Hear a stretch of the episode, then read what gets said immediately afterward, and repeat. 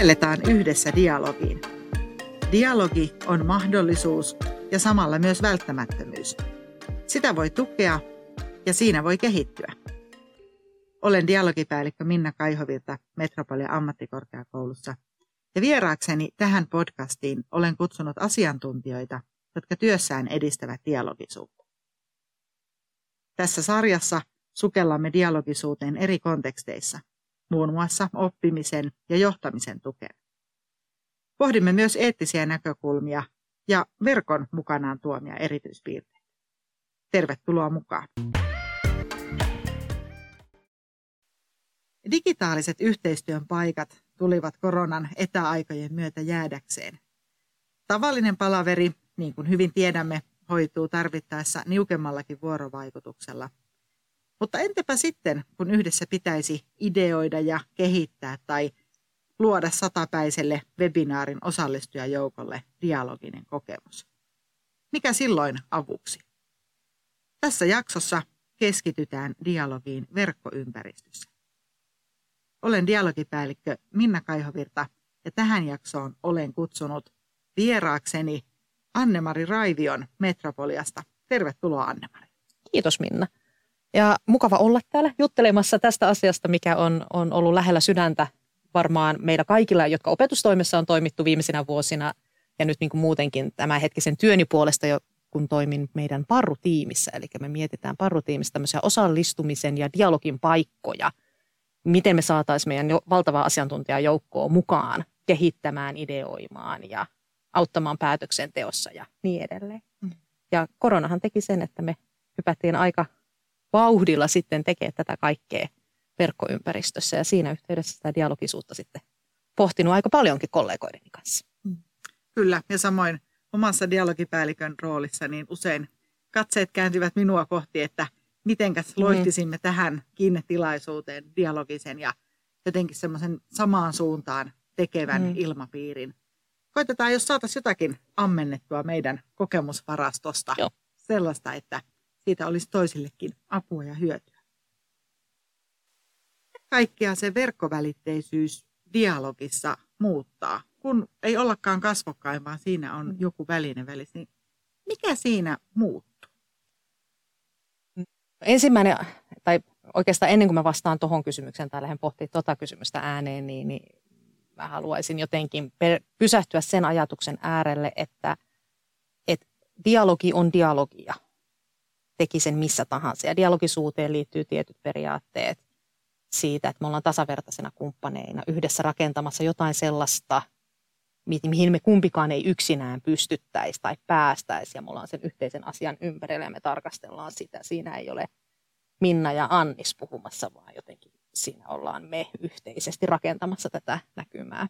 Ja mä oon aina pitänyt jotenkin itselläni semmoisena niin ohjenuorana, että mä yritän muistaa tämän periaatteen, kun mä lähden miettimään sitä dialogin rakentamista ja sitten kun siirrytään verkkoympäristöön, niin sitten täytyy lähteä miettimään sitä, että mitä se täällä verkossa sitten onkaan, että miten mä tämän saman kokemuksen niin kuin esimerkiksi mahdollistan itselleni ja muille tähän dialogiin osallistuville. Mutta ehkä semmoisia, että se ei niin kuin sinällänsä siinä dialogissa, niin kuin dialogisuudessa sinällänsä muuta mitään, mutta täytyy vaan löytää uudet keinot tai erilaiset tavat ehkä mahdollistaa sitä.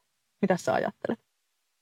Joo, aika kiva tulokulma, eli kun itse mietin, että mikä muuttuu, niin peruspalikat pysyvät. Tietyt asiat ovat ja pysyvät. Ja varmaan se, joka tekee kustakin tilanteesta sen ainutkertaisen, niin on se, että ollaan vuorovaikutuksessa toisen kanssa, saadaan aikaan yhdessä jotain, mitä yksin ei saataisi. Ja tulee se kokemus kohdatuksi tulemisesta. Siinä ollaan aika lähellä inhimillisyyden ydintä. Se on perustarve, joka meillä kaikilla on ja johon onnistuneessa vuorovaikutustilanteessa pystytään jollain tavalla vastaamaan. Semmoinen, mihin niin kuin tietysti sitten kun me ollaan verkkovälitteisesti, niin joutuu sitten, jotta tämän tämmöisen kohtaamiseksi niin kuin, tai kohdatuksi kokemisen tunteen saisi aikaan tai että se olisi niin kuin todellista, niin siinä täytyy sitten vähän miettiä aina sitä, että mitä meillä, minkä kanssa me pystytään pelaamaan. Meillähän on tietyllä lailla esimerkiksi kehon kielestä paljon vähemmän käytettävissä, vaikka kuten niin kuin mun mielestä nykypäivänä pitää niin kuin ymmärtää, että niitä videokameroita kannattaa käyttää, koska se, että sä näet sen toisen ihmisen, tekee siitä toisesta ihmisestä lihaa ja verta, ja silloin niin tavallaan se yhteyden muodostaminen, sen nähdyksi, kuulluksi, niin kuin tulemisen tunteen aikaansaaminen on paljon helpompaa. Ja sieltä saa niitä pieniäkin vihjeitä poimittua, että huomaa esimerkiksi, kun toisella keskittyminen herpaantuu tai jotain muuta ja pystyy reagoimaan niihin pieniinkin vihjeisiin, joita ei välttämättä sanallisesti tule välitettyä lainkaan. Kyllä. Mutta sitten täytyy muistaa se, että meillä on osa kehosta niin kuin kokonaan pois, että sieltä ei sitten näe. Jolloin niin kuin tietyllä lailla, mitä mä oon ajatellut paljon, niin on se, että ehkä se, mitä verkkoympäristö toi tähän tämmöiseen dialogiseen kohtaamiseen, niin on sitä, että meidän täytyy niin kuin paljon enemmän sanottaa myös asioita. Että jos sun katse lähtee harhailemaan johonkin, niin se on niin kuin sen huomaa selkeämmin tämmöisessä niin kuin verkkoympäristössä kuin tämmöisessä ihan kasvokkaisessa tapaamisessa. Ja silloin ehkä onkin syytä lähteä sanottamaan, että mitä mä katon tuolta nyt yhden jutun ja niin edelleen. Kyllä, mutta että voi lähteä sanottamaan tai että voi lähteä toisen jotenkin tunnetiloihin tai aktiivisuuteen reagoimaan, niin olennaista lienee se, että siinä on molemmilla hyvä ja turvallinen olla. Ja se, joka ehkä helpommin syntyy kasvokkain, niin se kyllä vaatii ainakin mun kokemuksen mukaan enemmän verkkoympäristössä ja jotenkin aktiivista roolia siinä, että kertoo itsestään jotain, antaa itsestään jotain, on henkilönä siinä paikalla. Eli tuo ikään kuin sitä tunnetasoa sen asian ohelle myöskin näkyviin sanotukseksi ja jotenkin esiin. Ehdottomasti ja toihan on tietyllä lailla, me hirveän helposti verkkoympäristössä mennään kovin asiakeskeisiksi, kun vertaa sit siihen, että sulla olisi vaikka niin kuin tapaaminen tai kokous jonkun porukan kanssa kasvokkain, niin siihenhän aina tulee ihan luontaisesti, ilman että me ajatellaankaan, niin tulee kohtaamista, tulee vähän höpöttelyä, naureskelua, kaikenlaista sellaista, mikä ei liity siihen asiaan, vaan se on sitä semmoista niin kuin meidän yhteyden rakentamista, semmoista liimaa, mitä me tehdään siihen. Mutta että sitten kun me mennään verkkoon, niin me niin helposti ollaan asiakeskeisiä, että jotenkin se nimenomaan, että tämmöistä yhteyden luomista täytyy niin kuin tietoisesti tehdä. Sun täytyy ihan oikeasti panostaa siihen ja miettiä, että hei, että mitenkä mä nyt tässä tilanteessa otan sen semmoisen vähän rennomman vaihteen välillä päälle, että ollaan tässä yhdessä tämän yhteisen kokemuksen äärellä. Ja jos vielä peilataan tuohon, mitä alussa mainitsin, että saattaa olla isojakin tilaisuuksia, siellä saattaa olla kymmeniä tai satojakin osallistujia, niin se, että jos tilaisuuden vetäjä, juontaja, fasilitoija aktiivisesti antaa mallia siitä, kertoo itsestään, on omana itsenään, ei täydellisenä, ei virheettömänä, niin se antaa aika kivan mallin toisille. Ja kokemus on osoittanut, että silloin kohtaamisesta tulee jollain tavalla inhimillisempi ja muutkin kokee, että tämä tunnetaso on siinä sallitusti mukana. Ehdottomasti ja mun mielestä niin kuin ihan kaikissa kohtaamisissa, oli se verkossa tai livenä, niin jotenkin se, että eihän meillä ole mitään muuta kuin tämä oma persoonamme, jonka kanssa me niin kuin pelataan, että miksi minä olisin mitään muuta kuin minä olen. Ja sehän rentouttaa, kun ihmiset vaistoo ja aistii sen, että tuo ihminen on oma itsensä, niin sehän rentouttaa myös sitä tilannetta niin verkossa kuin sit kasvokkainkin. Ja niin kuin tuon psykologiseen turvallisuuden tunteeseen, mihin sä viittasit vähän tuossa, että täytyy kaikille varmistaa, että meillä on niin kuin turvallinen olla, mikä on ihan niin kuin dialogin perusperiaatteita, että meillä kaikilla täytyy olla turva ja turvallinen olo tässä sanoo ja olla just sitä, mitä me ollaan. Niin yksi semmoinen, mitä mä itse niin kuin jossain vaiheessa havahduin siihen, että mä käytin aika paljon sellaista, minkä verkkoympäristö mahdollistaa, mitä live-tilanteessa ei välttämättä ihan samalla lailla saada aikaan niin kuin työympäristössä. Niin verkkohan mahdollistaa sen, että mä voin ikään kuin avata mun kotiini ovet vaikka mun kollegoille. Eli sitä kautta, että mulla on kamera päällä ja mä en laitakaan sinne sitä taustakuvaa, vaan mulla onkin joku vaikka mun tauluseinä siellä, tiedätkö, takana niin kuin sillä, että hei tämmöinen, tämä kerron vähän jotain itsestäni, annan jotain omasta persoonastani, niin jotenkin mä niin kuin ajattelen, että se on semmoinen rakennuspalikka sille psykologiselle turvallisuuden tunteelle myös sit verkkoympäristössä. Kyllä, hyvä huomio ja jos se oman kodin avaaminen ei ole luontevaa, niin tämä samahan voi hakea ihan vaikka sillä, että ottaa siihen jonkun persoonallisen kahvikupin, josta juo, jota kautta vähän näyttää jotain enemmän. Kyllä. Ja sitten taas, että jos on valmis avaamaan vielä enemmän, niin mun mielestä mieleen jäävimpiä on olleet ne hetket, kun jollain on ollut hetken aikaa vaikka lapsi tai lemmikki siinä sylissä kurkistamassa kameraan, jolloin tuntuu, että pääsee oikeasti varsin lähelle sitä keskustelukumppania, eikä edes enää muistakaan, että siinä on se ruutu välissä. Kyllä. Mitä sitten verkkoalusta dialogisuudelle antaa, jos mietitään, että tietyt asiat on jollain tavalla kasvokkain, jollain tavalla verkossa, niin helpottuuko joku asia, kun ollaan verkossa? Mä oon monesti miettinyt sitä, ja tästä varmaan ollaan itse asiassa yhteisesti aiemminkin keskusteltu ja varmaan vähän kirjoitettukin, niin että se semmoinen niin kuin kynnys osallistua itse asiassa madaltuu. Me kaikki ei olla tämmöisiä suulaita ekstrovertteja, joista on hirveän mukavaa jutella ja on mielipiteitä kaikista asioista. Osa tarvii enemmän aikaa asioiden prosessiin. Kaikki ei halua olla niin kuin esillä tai tuoda niitä ajatuksiaan ääneen kaikille niin kuin kuultavaksi. Niin sitten kun meillä on mahdollisuus esimerkiksi hyödyntää chattia, niin se niin kuin ehkä madaltaa sitä kynnystä osallistua. Mä voinkin sen chatin kautta. Mä ainakin huomaan itsestänikin, että jossain koulutuksessa niin mä sen chatin kautta rupean kommentoimaan. Mutta jos kysytään, että hei, että olisiko jollain jotain kysyttävää, kato, kun se on niin, kato, tuo mikrofoninkin päälle laittaminen vaivalloista. Että se ainakin mun mielestä on yksi semmoinen selkeä niin kuin joku lisä, mitä niin verkkoympäristö on dialogisuuteen ja kohtaamiseen ja vuorovaikutukseen tuonut. Kyllä. Toinen ihan selkeä lisä on ne erilaiset reaktionapit, joita mun mielestä me aika hyvin opittiin tuossa, kun kokemusta verkkokohtaamista tuli, niin opittiin aika hyvin käyttämään. Ja mun mielestä on todella kiva nähdä se, että vaikka toisensa tuntevan ryhmän tai tiimin kesken, niin siellä annetaan aplodeja tai siellä punaiset sydämet sykkii siellä, kun joku mainitsee jotakin henkilökohtaisempaa. Niin se on kyllä todella kiva tapa tuoda sitä tunnetasoa siihen asian lisää niin kuin rinnalle. Ja sitten myös antaa ehkä niille, jotka ei tulisi sanoneeksi ääneen sitä, niin antaa se mahdollisuus reagoida, että hei, että tuo kosketti tai onpa hieno juttu. Mehän tehdään, mä oon niin kuin miettinyt sitä, että tehdään samaa live-tilanteissa kyllä sillä, että me nyökytellään ja katsotaan hyväksyvästi ja silleen kannustetaan. Ainakin opettajana mä oon monesti niskat saanut kipeäksi sillä, kun mä olen nyökyttämällä yrittänyt kannustaa opiskelijoita, että hyvin menee. Mutta toihan antaa, kun nämä emojit, hymiöt, mitä ikinä ne merkit on tai kuvakkeet siellä, niin nehän antaa sen mahdollisuuden, että sä pystyt varjoimaan. Siihen tulee erilaisia tunnetiloja. Sä voit sillä sydämellä just niin kuin kannustaa tietyllä tavalla ja siellä on naurunaamaa ja aplodeja ja mitä kaikkea siellä on, niin se niin kuin on jotenkin laajentanut ehkä sitä, rikastanut sitä. Joo, kyllä. Kyllä, eli jotain saadaan enemmänkin.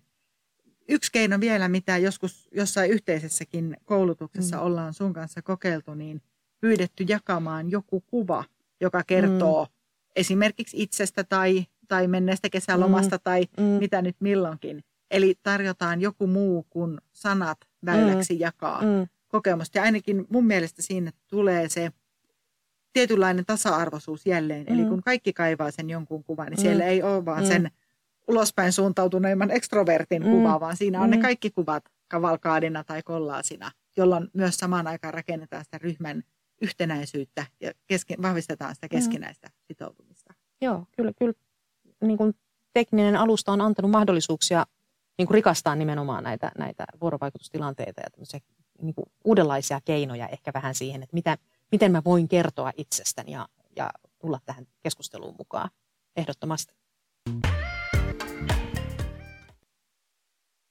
Vielä voitaisiin pysähtyä hetkeksi sen äärelle, että minkälaisia keinoja siihen dialogin tukemiseen verkossa on. Miten itse kukin meistä voi edesauttaa sitä, että kohtaamisesta tulisi antoisia ja hyviä ja ne veisi asiaa toivottuun suuntaan. Minkälaisia eväitä sulle tulee mieleen? No siis ihan ehdottomasti ensimmäisenä se mistä tuossa puhuttiinkin jo vähän aiemmin, että se suunnittelu.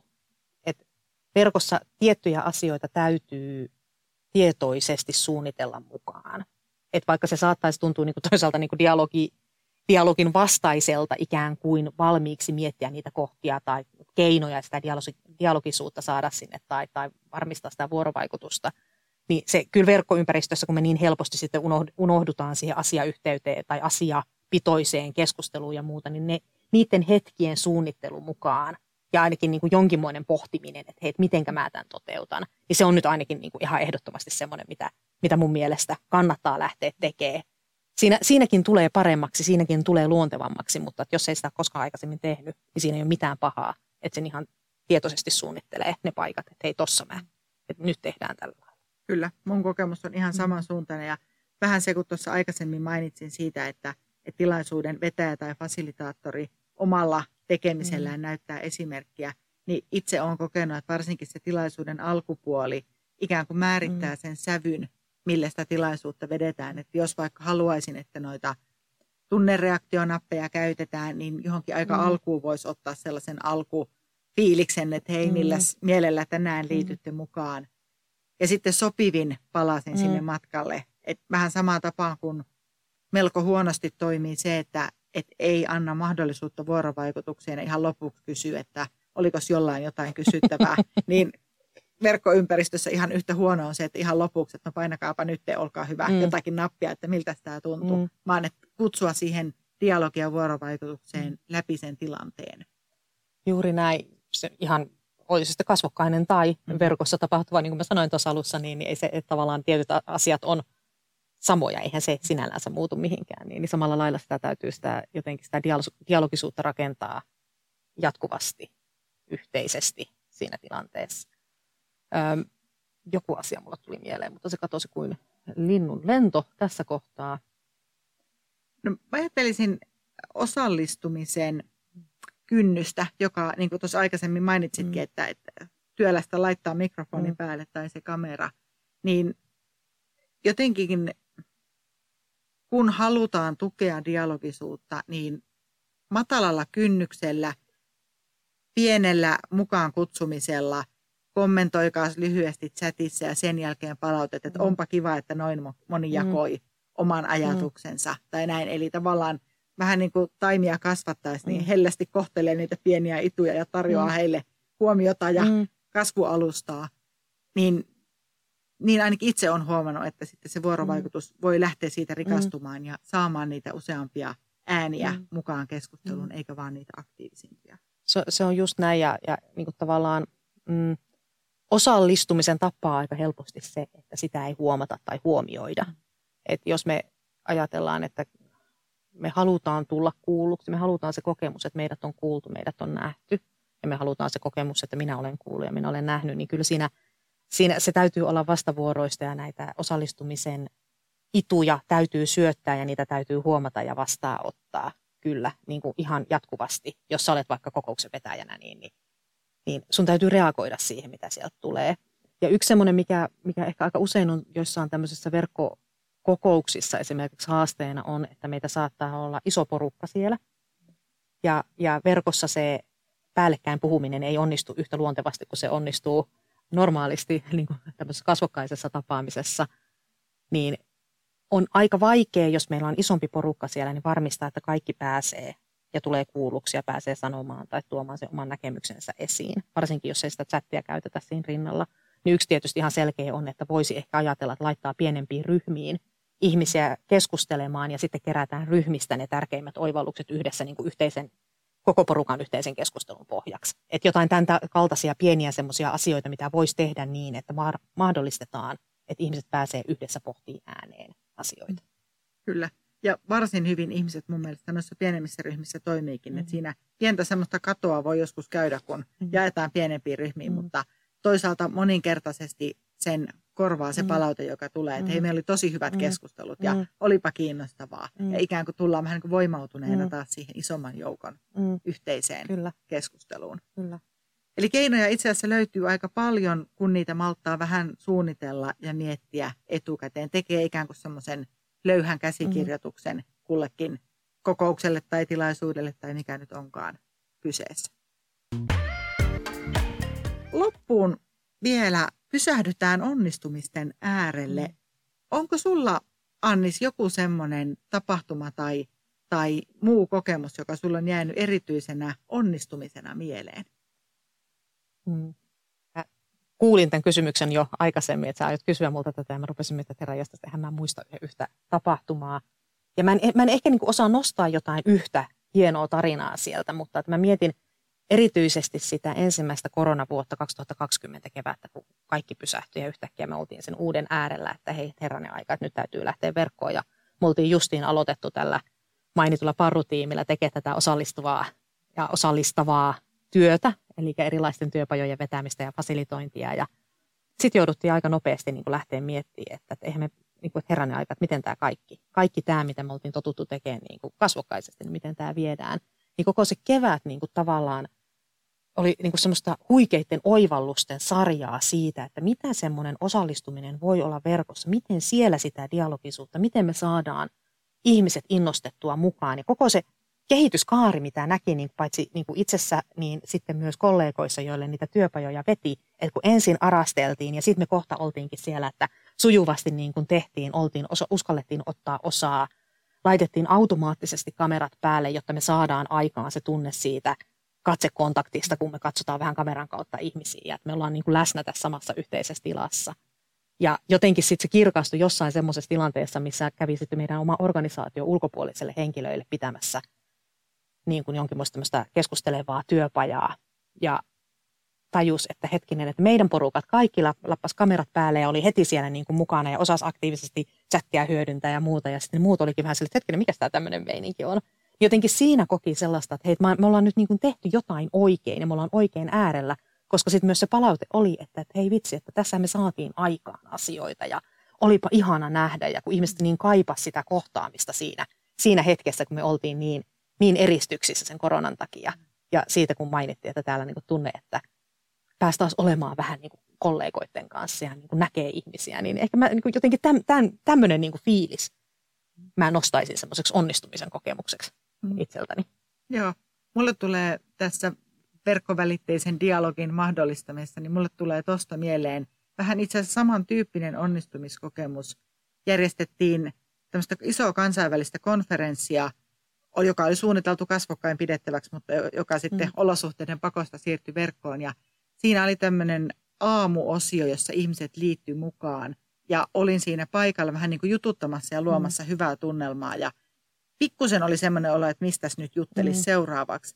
Ja sitten mulla tuli mieleen, että hei, minkälainen sää teillä on, että hei, te kun liitytte eri puolilta Eurooppaa. Niin siitä tuli todella jotenkin tunnelmaltaan mukava. Sieltä juuri sopivasti tuli sitä osallistumisjakoa ja sitten vähän kommentoitiin, että oi, paistaisipa meilläkin aurinkoja.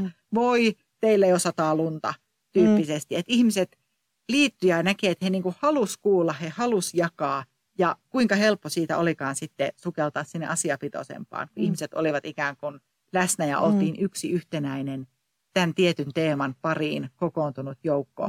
Paikkakin tultiin eri puolilta Eurooppaa. Että ne helmet on sellaisia, että ne tulee vähän niin kuin ehkä odottamattakin.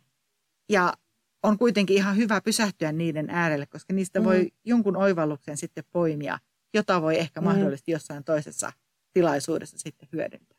Juuri näin. Ja se just sen muistaminen, että dialogisuudessa on kyse siitä, että mut on nähty ja mut on kuullut ja mä olen nähnyt ja mä olen kuullut.